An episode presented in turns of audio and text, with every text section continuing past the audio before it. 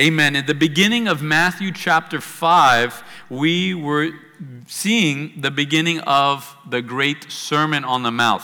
Sermon on the Mount, not on the mouth, on the mouth of Jesus, but on the Mount of Beatitudes. In Matthew chapter 5, verse 1, it tells us, And seeing the multitudes, Jesus had just healed people from all over that region. He sees the multitudes, and then he goes up on a mountain. If you were with us on the Israel trip, we worked our way from up down and we walked down the Mount of Beatitudes there to the Sea of Galilee. Here at the end of the sermon, at the end of the Bible study, Jesus begins to go down towards the Sea of Galilee off of the mountain. We're going to see he's going to go and hang a left and head towards Capernaum. And it's a blessing for us to see that these multitudes are following him based on the word. These multitudes, they are following him based on his teaching. I pray for us as a church that we're here and we're growing because we have a hunger and thirst for the word. Oftentimes throughout the Gospels, we see multitudes following Jesus for the free food. And that's why they're following Jesus. If you have a church event and you want to increase uh, the amount of attendees, all you have to do is mention two words free food and your attendance will dramatically move up. And there were multitudes following Jesus for the free food. There's another group of multitudes following Jesus for what he can do for, for them. They were searching out for his healing and his miracles in their lives, and there were multitudes following Jesus only because they wanted him to do something for him. Finally, there were multitudes following Jesus for the show for the miracles. They didn't necessarily want a miracle in their life, but they just wanted maybe the free entertainment. They wanted to be entertained. They just wanted to be a part of something bigger than themselves, if you would. And even today, you have people attending churches that they know it's off. They see a, a, guy taking off his jacket, smacking people, and they're shaking on the floor, and crazy things are happening. And yet, multitudes will gather to just see this show happening. But what a joy to see multitudes following after Jesus simply for his teaching. I pray that that would be who we are. And yet, in, in the midst of this whole multitude coming down off the mountain, it tells us, Behold, a leper came and worshiped him. Leprosy was an unpleasant and painful disease. It was also an incurable disease at this time. It's still incurable today. Today we can stop it and pause it, yet it's still incurable. Leprosy would begin deep beneath the skin. You wouldn't know that you have leprosy going on inside of you, but sooner or later you'd have maybe perhaps a little red mark or a little white rash, and at first you would lose senses. You could lose senses in your fingers, senses on your face, senses on your feet, a type of neuropathy on some type of your body. But it won't just stop there. From there, it'll continue to spread throughout your body slowly but surely. Continuing to dull your senses, you lose more and more feeling and more and more touch. And then it grows to the point that you're missing pieces of your body whether it's just the disease eating away at your own flesh or not being able to feel burns happening or funguses eating away at you. Even the horror of being asleep at night and rodents and animals nibbling on your body, but you don't wake up because you can't feel it.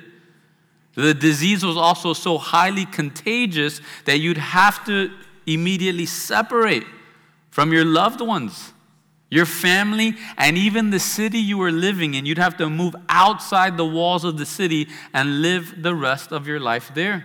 William Barclay, he says, leprosy might begin with the loss of all sensation in some part of the body.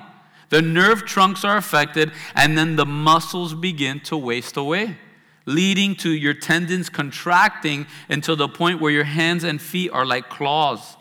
There follows ulceration of the hands and feet, and then comes the progressive loss of fingers and toes until, in the end, a whole hand or whole foot may drop off.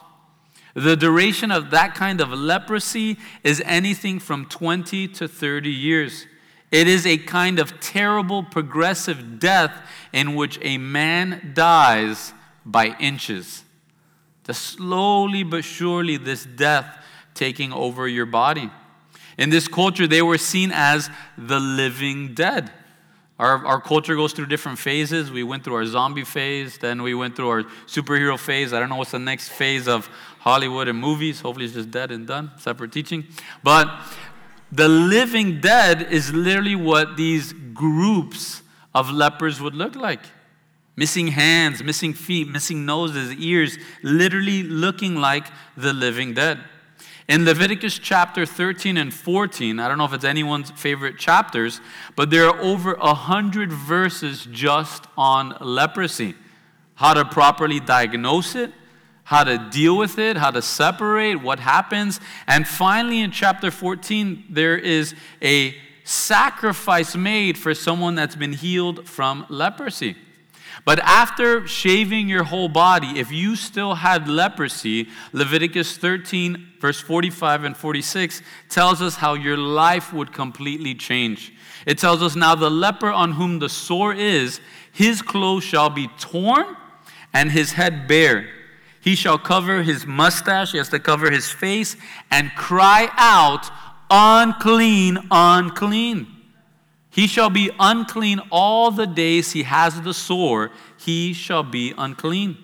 He is unclean, and he shall dwell alone. His dwelling shall be outside the camp. Lepers would have to stand at least six feet away from others, and if they were upwind, they would have to stay at least 150 feet away from other people. Religious men and women the Pharisees saw leprosy as a sinful curse. The only curse worse than leprosy would be death itself. If you have any, if you want any idea, what did it feel like to have leprosy? Just take yourself back to 2020.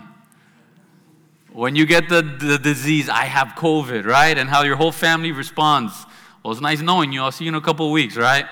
Thanksgiving, you can't come to Thanksgiving. You can put your hand on the glass and we'll touch hands, right? That, that, that instant feeling, that instant feeling of separation. These people that you loved and cared for, now they see you as diseased. Separation has to take place. What if you get me infected? Imagine that on a scale of weeks and months and years. The, the horror, the separation. In Luke chapter 5, verse 12, it tells us that he was a man full of leprosy. And he sees Jesus and he fell on his face and he implored him. He's full of leprosy. It's not that it has just begun. Perhaps he's, lo- he's missing a foot, he's missing a hand, his ears, his nose. He is full of leprosy. J. Vernon McGee, he gives us some insight to perhaps the backstory of this man. He says, Have you ever stopped to think that this man not only had the physical disease of leprosy, but that he had a psychological hangup that was terrible. I don't know this man's background, but I imagine that one day he noticed a breaking out on his hand. Perhaps he had been plowing out in the field and he came in, he showed his wife, and she puts on some ointment. However, the next morning, it was just as red as it could be. Yet he goes out and he plows again in the field.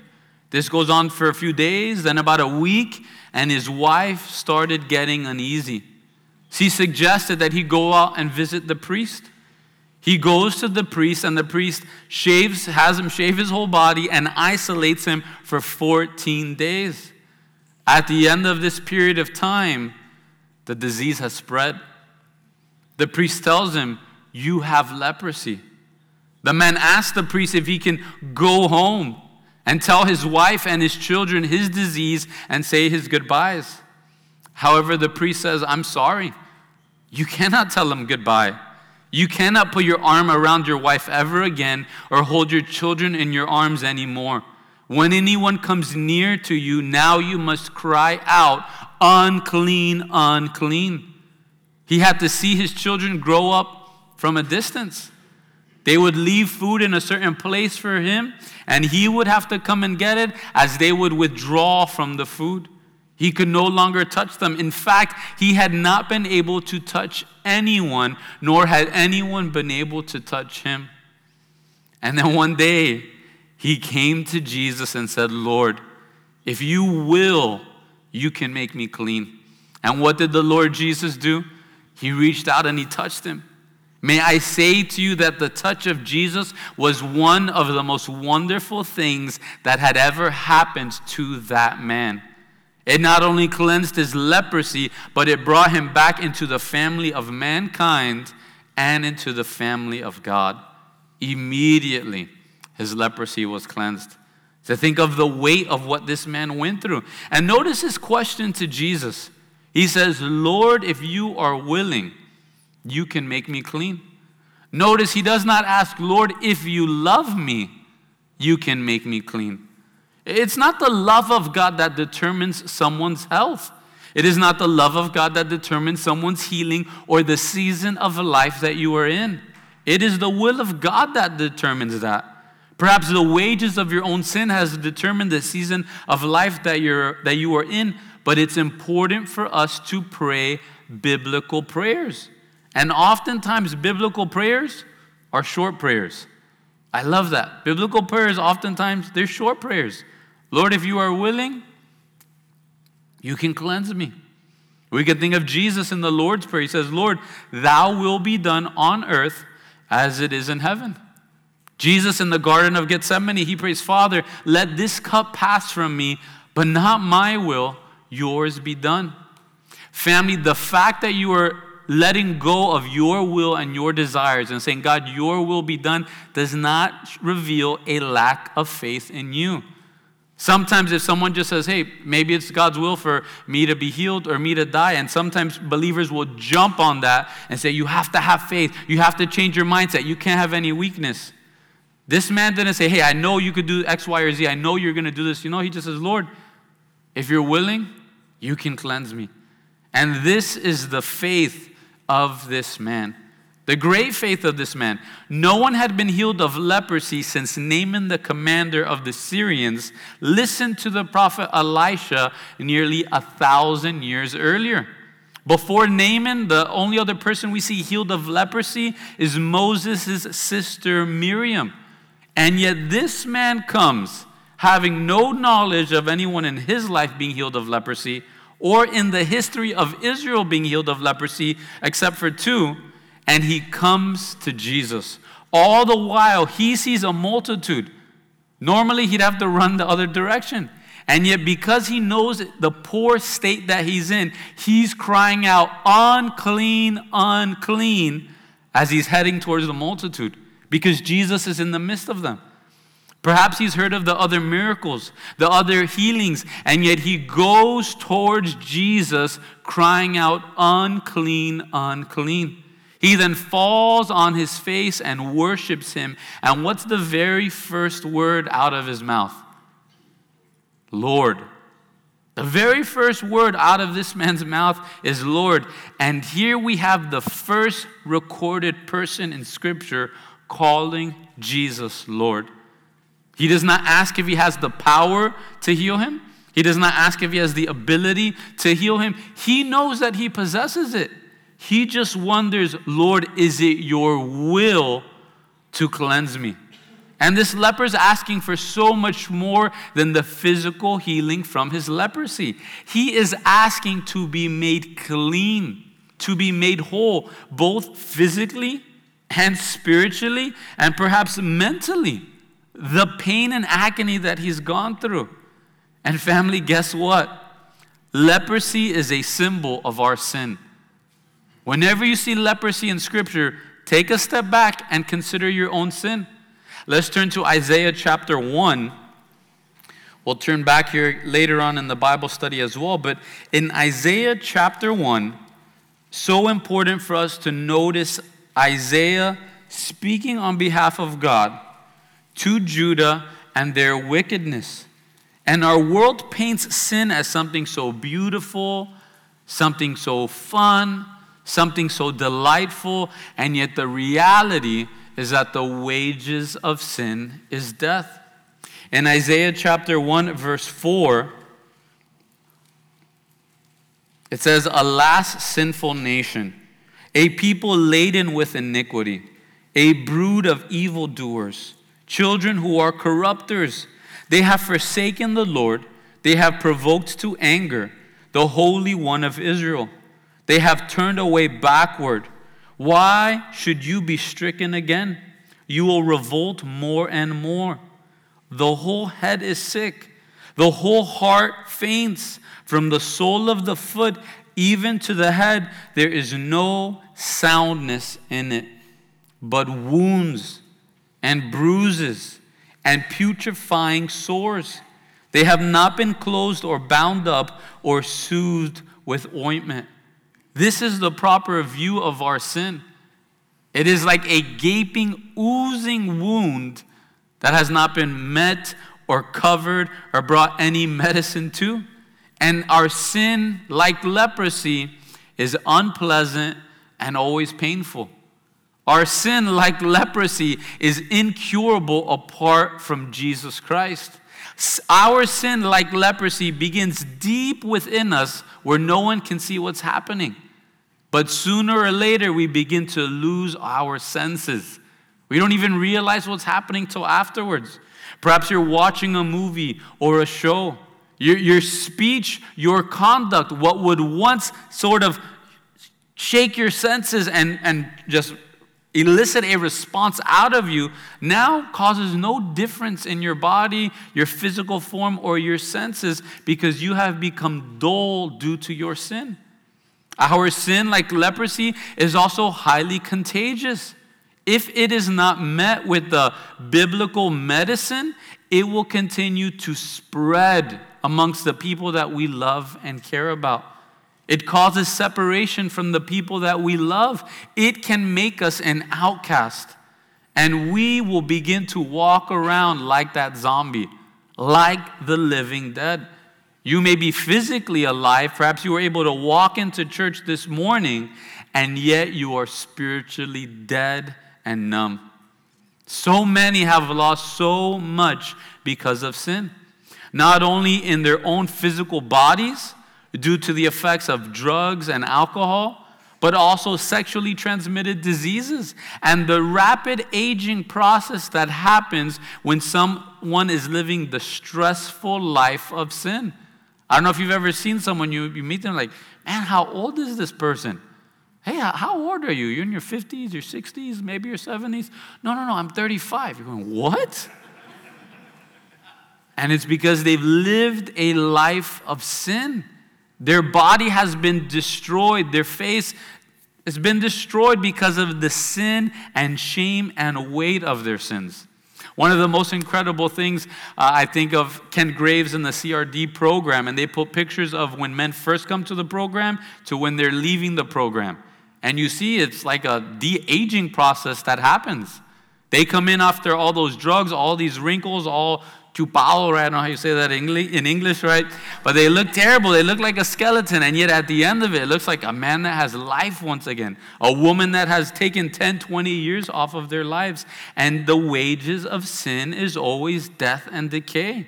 You will lose family and friends and loved ones because your sinful state separates those that you love. Or even worse, your sinful state spreads into the very people that you love and care about. It causes others to be concerned about your very presence because you are seen as unclean, unclean. Friend, if this is you, do you see your need to be healed? Have you come to the end of yourself and are you willing to be cleansed? I encourage you, humble yourself let go of your pride. Run to Jesus, fall to your face, and worship Him as Lord and Savior, crying out, Lord, if you are willing, you can make me clean. This leper, you see, he had nothing left to lose. Many of us were afraid to come to Jesus because we still think we have something to lose. We may, hey, what are people going to think about me? Right? The beautiful thing we have here at church, you're allowed to come up front to pray with one of the pastors. There's air conditioning, there's nice singing, sometimes they even dim the lights. And you can just come up and ask for prayer. No one asks, hey, if you want to come up front for prayer, you have to be declaring as you're walking up, sinner, sinner. Uh, no one's saying that. And yet, our own fear of preserving our dead self righteousness so often keeps us from coming up and praying.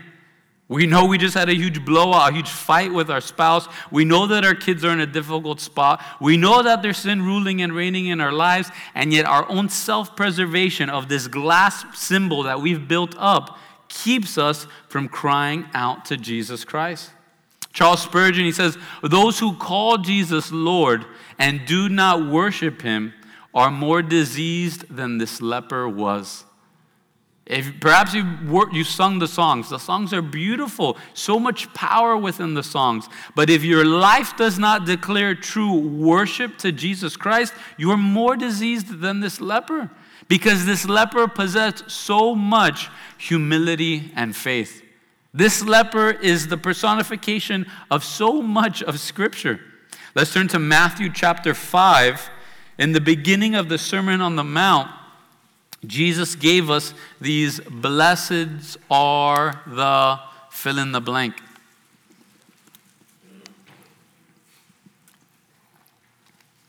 And in Matthew chapter 5, verse 3, Jesus says, Blessed are the poor in spirit, for theirs is the kingdom of heaven. Blessed are those who mourn, for they shall be comforted. Blessed are the meek, for they shall inherit the earth. Blessed are those who hunger and thirst for righteousness, for they shall be filled. You see, this leper came to the end of himself. He realized just how poor he was. And if you are able to truly own how poor you are spiritually, that if you do not beg to Jesus today, you will die this evening for lack of nourishment, the kingdom of heaven belongs to you. But if you think that you are spiritually rich in your own righteousness or in your own building that you've made, the kingdom of heaven is not yours. Blessed are those who mourn. This is speaking of those who mourn at their own spiritual state. They're mourning over their own spiritual state, and because they're mourning over their sin, God says they will be comforted. James chapter 4, verse 6 tells us that He gives more grace. Therefore, he says, God resists the proud, but he gives grace to the humble. The leper doesn't approach him and say, You know how long I've been in this? You know how much I've lost? You know the other person's the one that gave this to me?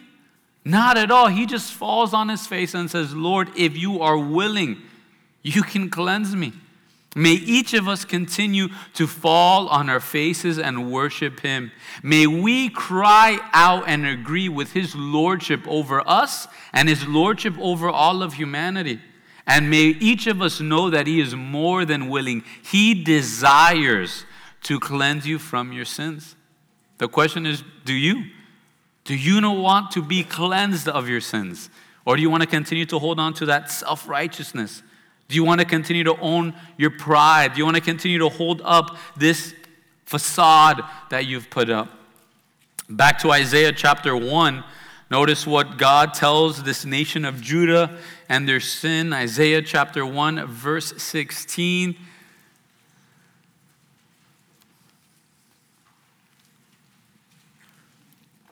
He says, Wash yourselves, make yourselves clean. Put away the evil of your doings from before my eyes. Cease to do evil and learn to do good. Seek justice and rebuke the oppressor. Defend the fatherless. Plead for the widow. Come now and let us reason together, says the Lord. Though your sins are like scarlet, they shall be white as snow. Though they are red like crimson, they shall be as wool. If you are willing and obedient, you shall eat the good of the land. Again, he desires, he desires to cleanse us and wash us and separate us from our sins as far as the east is from the west. But are we willing and obedient to him? We have to, like this leper, not allow the multitudes to put fear in us and keep us from coming to him. But just as Hebrews 14, Hebrews chapter 4, verse 16 tells us to come boldly to the throne of grace, that we may obtain mercy and find grace to help in time of need. One last scripture on this repentance. 1 John chapter 1 verse 7 tells us, "But if we walk in the light as he is in the light, we have fellowship with one another, and the blood of Jesus Christ his son cleanses us from all sin. Back to Matthew chapter 8, verse 3, it tells us, Then Jesus, Mark chapter 1, verse 41, gives us more insight to this same occasion. It tells us, Then Jesus moved with compassion. How often in Scripture and the Gospels you see our Lord and Savior, He is moved with compassion with love for people. That's one of the reasons he heals people and meets people in their time of need. He has compassion over them. It tells us then Jesus, moved with compassion, stretched out his hand and touched him. Again, what did that sensation feel like for this man who had not been touched for years? And then Jesus, he even adds to it and he says, I am willing, be cleansed. And immediately, his leprosy was cleansed. And Jesus said to him, See that you tell no one, but go your way, show yourself to the priest, and offer the gift that Moses commanded as a testimony to them. Oh, the compassion of Jesus Christ. He could have healed this man in whatever manner he felt like, to be quite honest. We know that in Luke chapter 17, there's a group of 10 lepers that come to meet Jesus. They stay afar off from him and they yell, saying, Jesus, Master, have mercy on us. So when Jesus sees them, he says, Hey, you 10, go and show yourselves to the priest. And that's all he tells them. They obey, and as they're walking to go to the priest, it says that they were cleansed as they were walking away. Yet to this man, Jesus is moved with so much compassion that as this leper is on his face, pleading and worshiping, repeatedly saying, Lord, if you are willing, you can make me clean. Lord, it's not a question of your power, your ability, or your love. God, it's just, is this your will? And Jesus, based on his compassion, makes the decision to break the Jewish law, to touch this sick and unclean man, and then he assures him that he is willing to cleanse him. It's the same with us today, no matter where you are at. If religion has left you dead, if religious leaders have left you for dead, your family's left you, if everything has been destroyed as a result of your own sin, humble yourself. Cry out to Christ. He is more than willing to cleanse you. More than willing to cleanse you. More than willing to cleanse us sinners. This is his desire is to heal us and free us from our sins. In Luke chapter 4, verse 18, Jesus reading the book of Isaiah, he says, The Spirit of the Lord is upon me because he has anointed me to preach the gospel to the poor. He has sent me to heal the brokenhearted, to proclaim liberty to the captives and recovery of sight to the blind, and to set at liberty those who are oppressed. Hey, if you're poor and brokenhearted, and held captive by your sin. Perhaps you're blinded to your own sin and where you're at. Hey, this is exactly why Jesus has come to free you, to heal you, to mend your broken heart. However, what's required is our declaration of his lordship and our worship of him. Verse 4 Jesus, we see what he is completely about. Jesus tells them, Hey, see that you tell no one, but go your way Show yourself to the priest and offer the gift that Moses commanded as a testimony. For many ministries today, they would have taken this man and say, hey, next Sunday, we want you to start off the service. You come up front, you warm up the crowd with your testimony, you hype them up, and then I'm gonna come in and we're gonna pass the offering plate. No, that's a separate teaching, right? We're gonna do this and you'll warm them up. However, Jesus is more concerned about this man's personal life the life of his family, and the testimony for the priests. Jesus, he's not looking to use this man for his own gain. Jesus has come to bless this man and to bless his family. And what a testimony for the religious leaders. You see, these high priests and their fathers, the high priest before them, and their grandfathers, the high priest before them, had never healed someone of their leprosy. The only reaction the priest had with leprosy is either shaving someone's whole body and realizing they don't have leprosy or realizing they do have leprosy. And then once someone's given the bad news, they would just go off and sooner or later die because of their sickness. And yet Jesus heals this man first, and Jesus heals many more lepers. Again, imagine the high priest, one man coming and saying, Hey, I, I think I'm healed of my leprosy. Do you know what to do? I don't know what to do. My, I've never done this before. Did your dad ever do it? No, my dad never did anything like this before. And they would literally have to turn in scripture and go, okay, uh, Leviticus chapter 14, we haven't looked at this one in a while, right? And they'd have to go through the sacrifice that was required of a man healed from leprosy. And here we see Jesus, he's even trying to reach the religious leaders. He's trying to reach them and reveal to them that the only one that can heal the incurable diseases is here. And yet, how hard hearted the religious leaders were.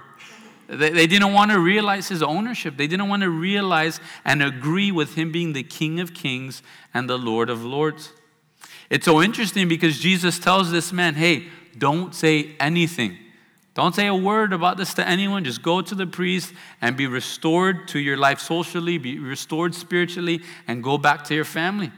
However, Mark chapter 1, verse 45 tells us that he went out and he began to proclaim it freely. And he spread the matter so that Jesus could no longer openly enter the city, but was outside in deserted places, and they came to him from every direction. Jesus tells his man, hey, keep it to yourself, and yet he can't help but tell everyone and everyone that he knows. Isn't this so interesting? We get freed and healed from our incurable disease of sin, and what does Jesus tell us to do at the end of the Gospels? Go. Go and tell. Go and make disciples. Go and preach the gospel. That's what he's called for every single one of us. Jesus tells this man, Go and don't say anything, and he goes out and proclaims it freely. Jesus tells us to go out into the world, preach the gospel, and make disciples, and yet we are fearful and allow our fear to dominate us. Can I say to us, family, may we begin to be like this leper and just realize how much we have to be thankful for because of Jesus Christ's touch in our lives how it's changed my life, the life of my family, the life of my marriage, the life of my children. May we go out and tell others, our family, our friends, our coworkers, the random person at Publix or Sedano's or wherever you're at.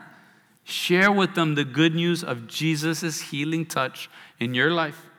Now, in verse 5, we see this centurion or we're going to see perhaps his servants that come and speak with Jesus. Verse 5 Now, when Jesus had entered Capernaum, a centurion came to him, pleading with him, saying, What's the first word there once again? Lord, my servant is lying at home paralyzed, dreadfully tormented. And Jesus said to him, I will come and heal him.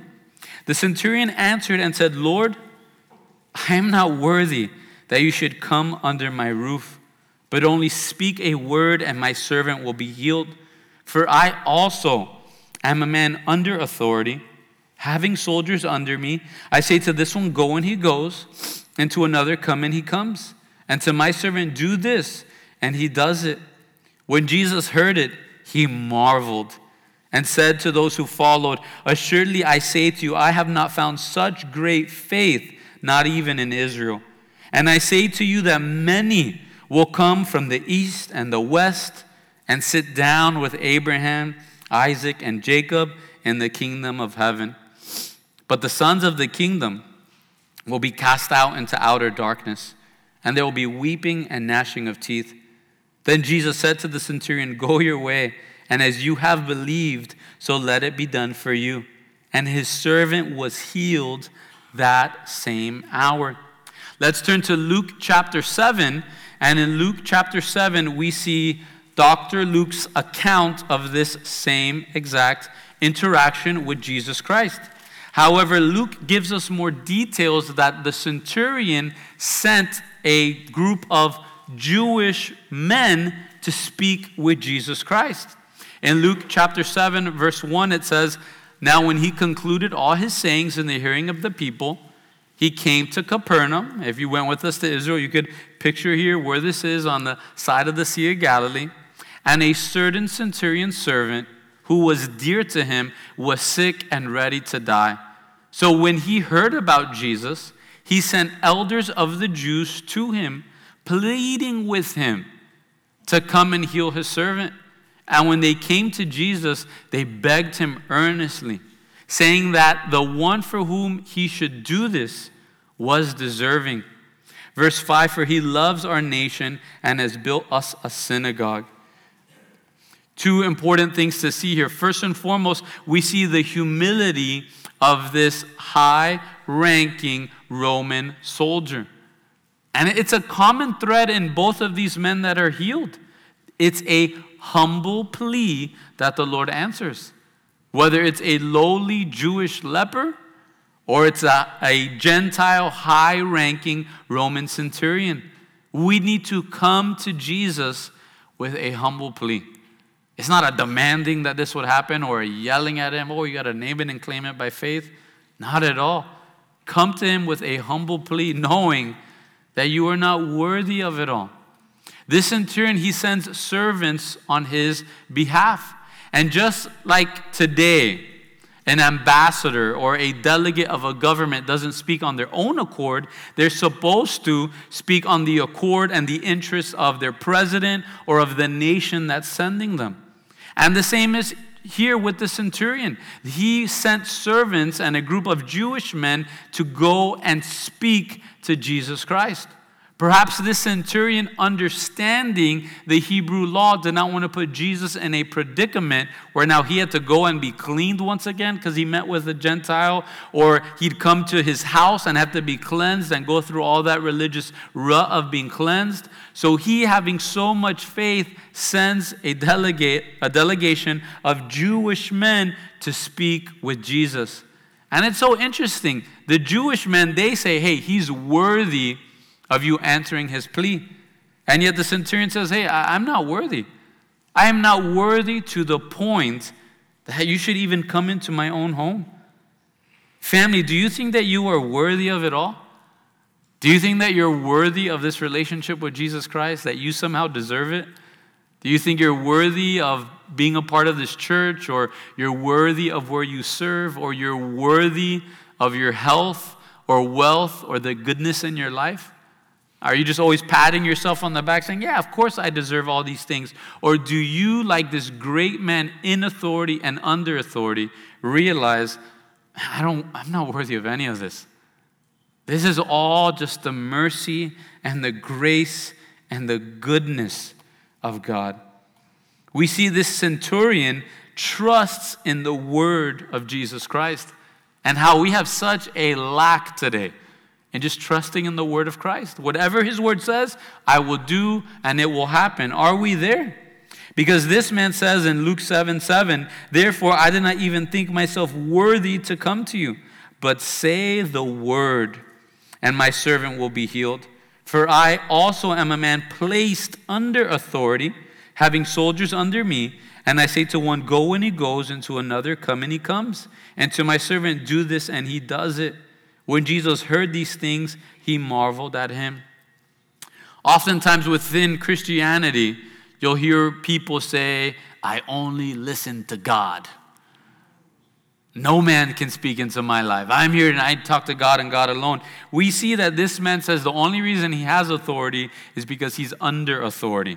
That when this man speaks to his soldiers, it's not him that is speaking, but it's the whole power of Rome behind him speaking to his soldiers. And if his soldiers dishonor or disagree or disobey the centurion, they are disobeying Caesar himself. And it's the same with Jesus Christ and the Word of God. It's not just that we're disobeying his word, we're disobeying all the power behind that word. We're disobeying the Word being made flesh. We're disobeying Jesus Christ, His Lordship. We're disobeying God, the Creator of heaven and earth. And here He trusts, hey, you have the Word and you have the power, and if you will it and you say it, it's just going to happen. I love his prayer because he doesn't give Jesus the prescription to heal and attend to his needs. And if we're honest, oftentimes our prayer life, we just sound like a backseat driver. Jesus, this is how you should heal me. Jesus, this is how you should fix this situation. Jesus, I need X and X amount of money in my bank account, and then I'll be okay. Jesus, I need you to give me this job, and then this will happen. No, he just says, Lord, this is the need. You do with it as you will. And it's such a prescription to protect us from anxiety and fear. Anxiety and fear, we just hold on to our need and we just sort of stew in it like a vinegar almost. And we're just destroying ourselves. Prayer is taking our needs and just throwing them up to the Lord, saying, Lord, this is what's going on in my life. I know your scripture says you already know my needs before I ask, but I'm being obedient. And once again, how Jesus answers a short prayer. Charles Spurgeon says, He seeks a cure, but does not prescribe to the Lord how or where he shall work it. In fact, he does not put his request into words, but pleads the case and lets the sorrow speak. We could think of Mary, the mother of Jesus, when he turns the water into wine.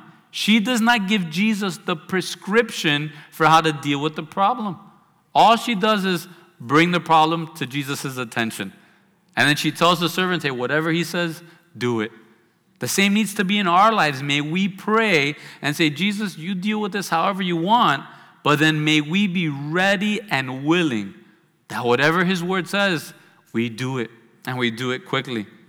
The centurion trusted in the lordship and authority of Jesus Christ over everything, including disease.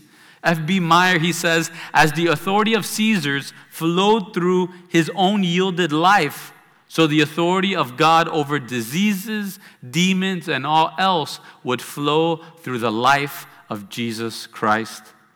Jesus, he says that he marvels at his faith, is what Luke tells us. He marveled at him.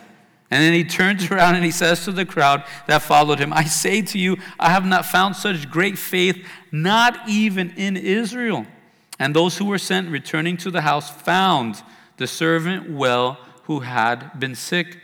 How soon was the servant healed? Immediately. How soon was the leper healed? Immediately.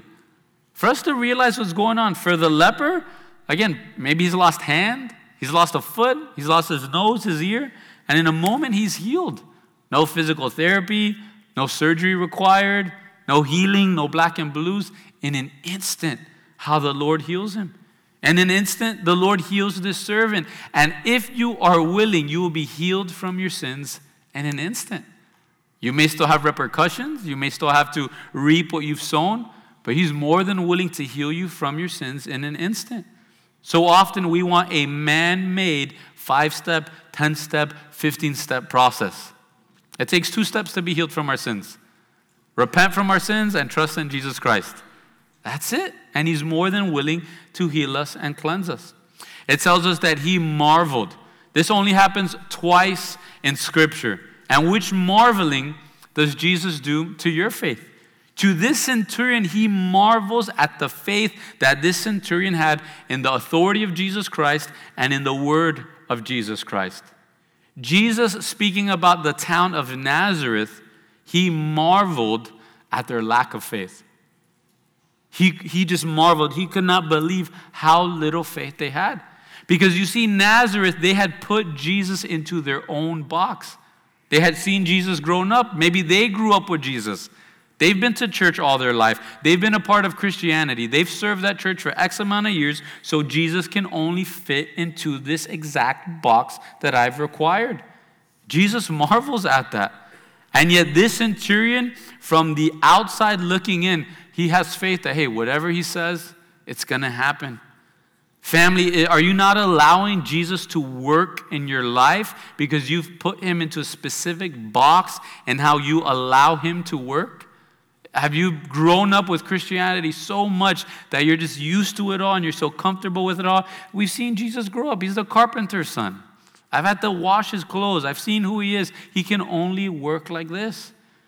Nazareth, he was barely able to do any miracles because they had so little faith, he was not desiring to do it there. However, in this Gentile's life, he was more than willing to heal his servant. Back to Matthew chapter 8, verse 14. Other gospels tell us Jesus had just come from the synagogue, and now in verse 14 it says, when Jesus had come into Peter's house. The other gospels reveal to us that they had asked Jesus, knowing that Peter's mother in law was sick, they asked Jesus to come into the home. For all the husbands here, if your mother in law's sick, don't thank God and pray it, that it happens, right? Bring Jesus into the occasion but separate teaching. They asked Jesus to come into the house and to heal the mother in law. Jesus comes in and he sees the wife's mother lying sick with a fever, so he touched her hand and the fever left her. Other gospels tell us that he stood over her and rebuked the fever, and she arose and served him. Now, for the husbands here, hopefully we can be honest about ourselves.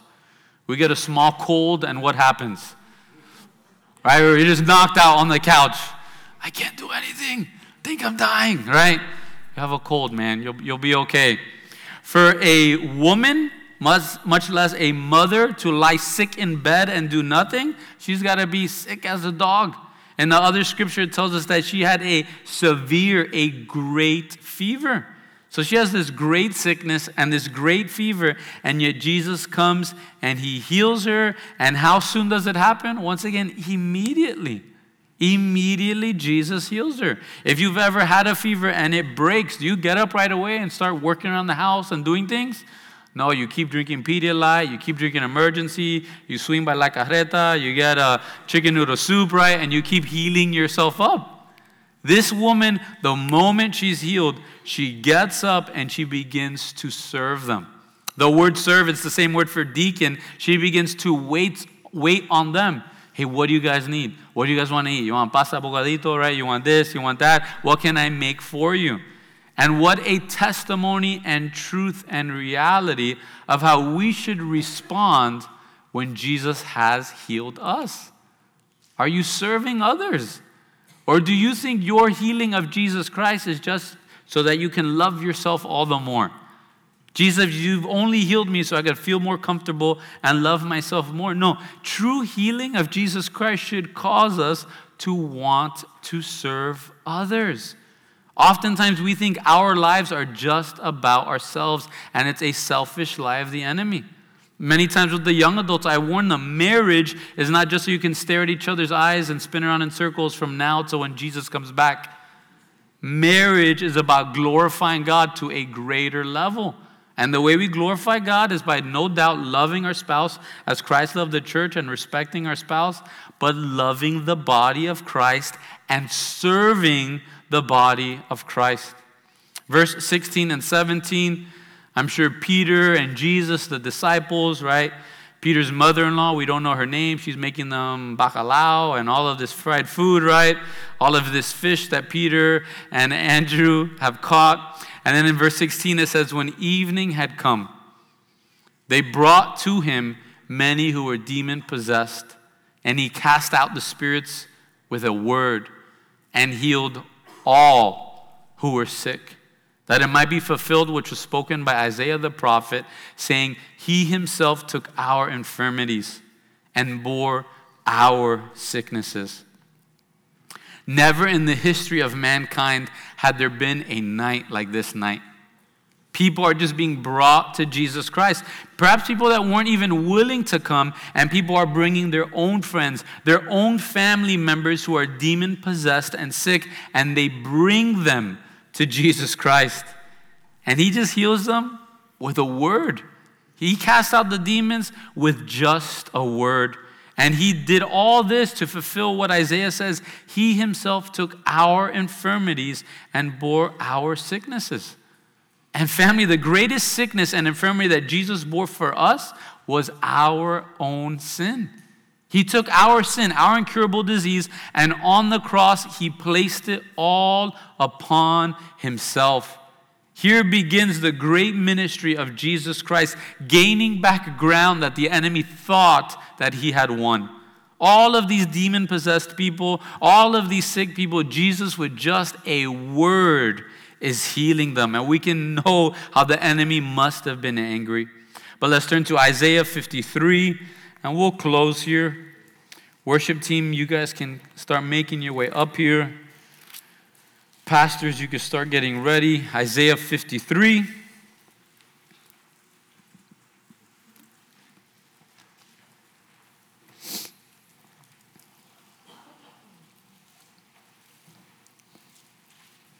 Isaiah 53, verse 3.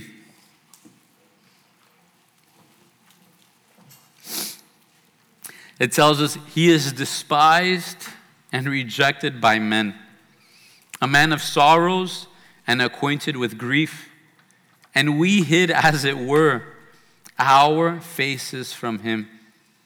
He was despised, and we did not esteem Him. Surely He has borne our griefs and carried our sorrows. Yet we esteemed him stricken, smitten by God, and afflicted. He was wounded for our transgressions, and he was bruised for our iniquities. The chastisement for our peace was upon him, and by his stripes we are healed. We are healed of our sins by his pain and agony. Verse 6 All we like sheep have gone astray. We have turned every one to his own way, and the Lord has laid on him the iniquity of us all. He was oppressed and he was afflicted, yet he opened not his mouth. He was led as a lamb to the slaughter, and as a sheep before its shearers is silent, so he opened not his mouth. Family, Christ, he's more than willing to heal you and cleanse you of your sins. He's more than willing.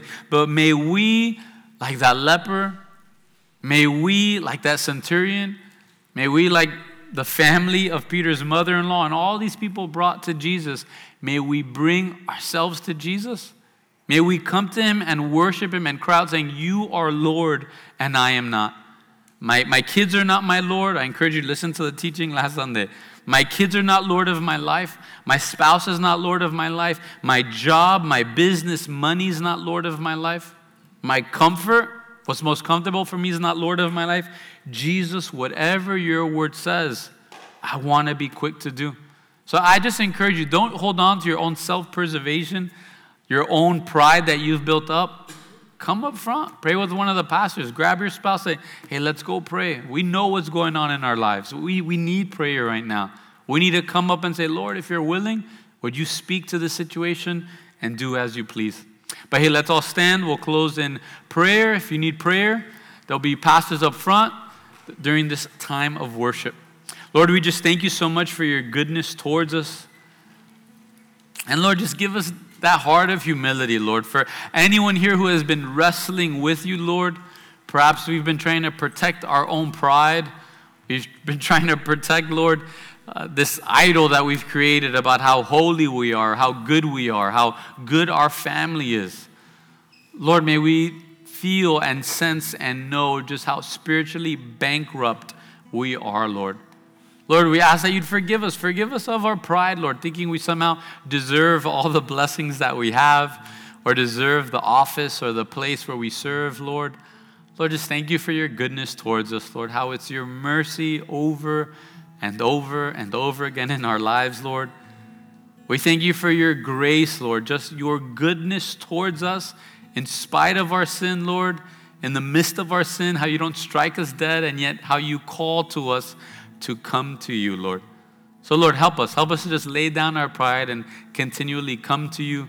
May we be those multitudes that are seeking you, Lord, for your word, but also that you would heal us of our sins, Lord. We love you and we thank you, Jesus. It's in your precious name that we pray. Amen.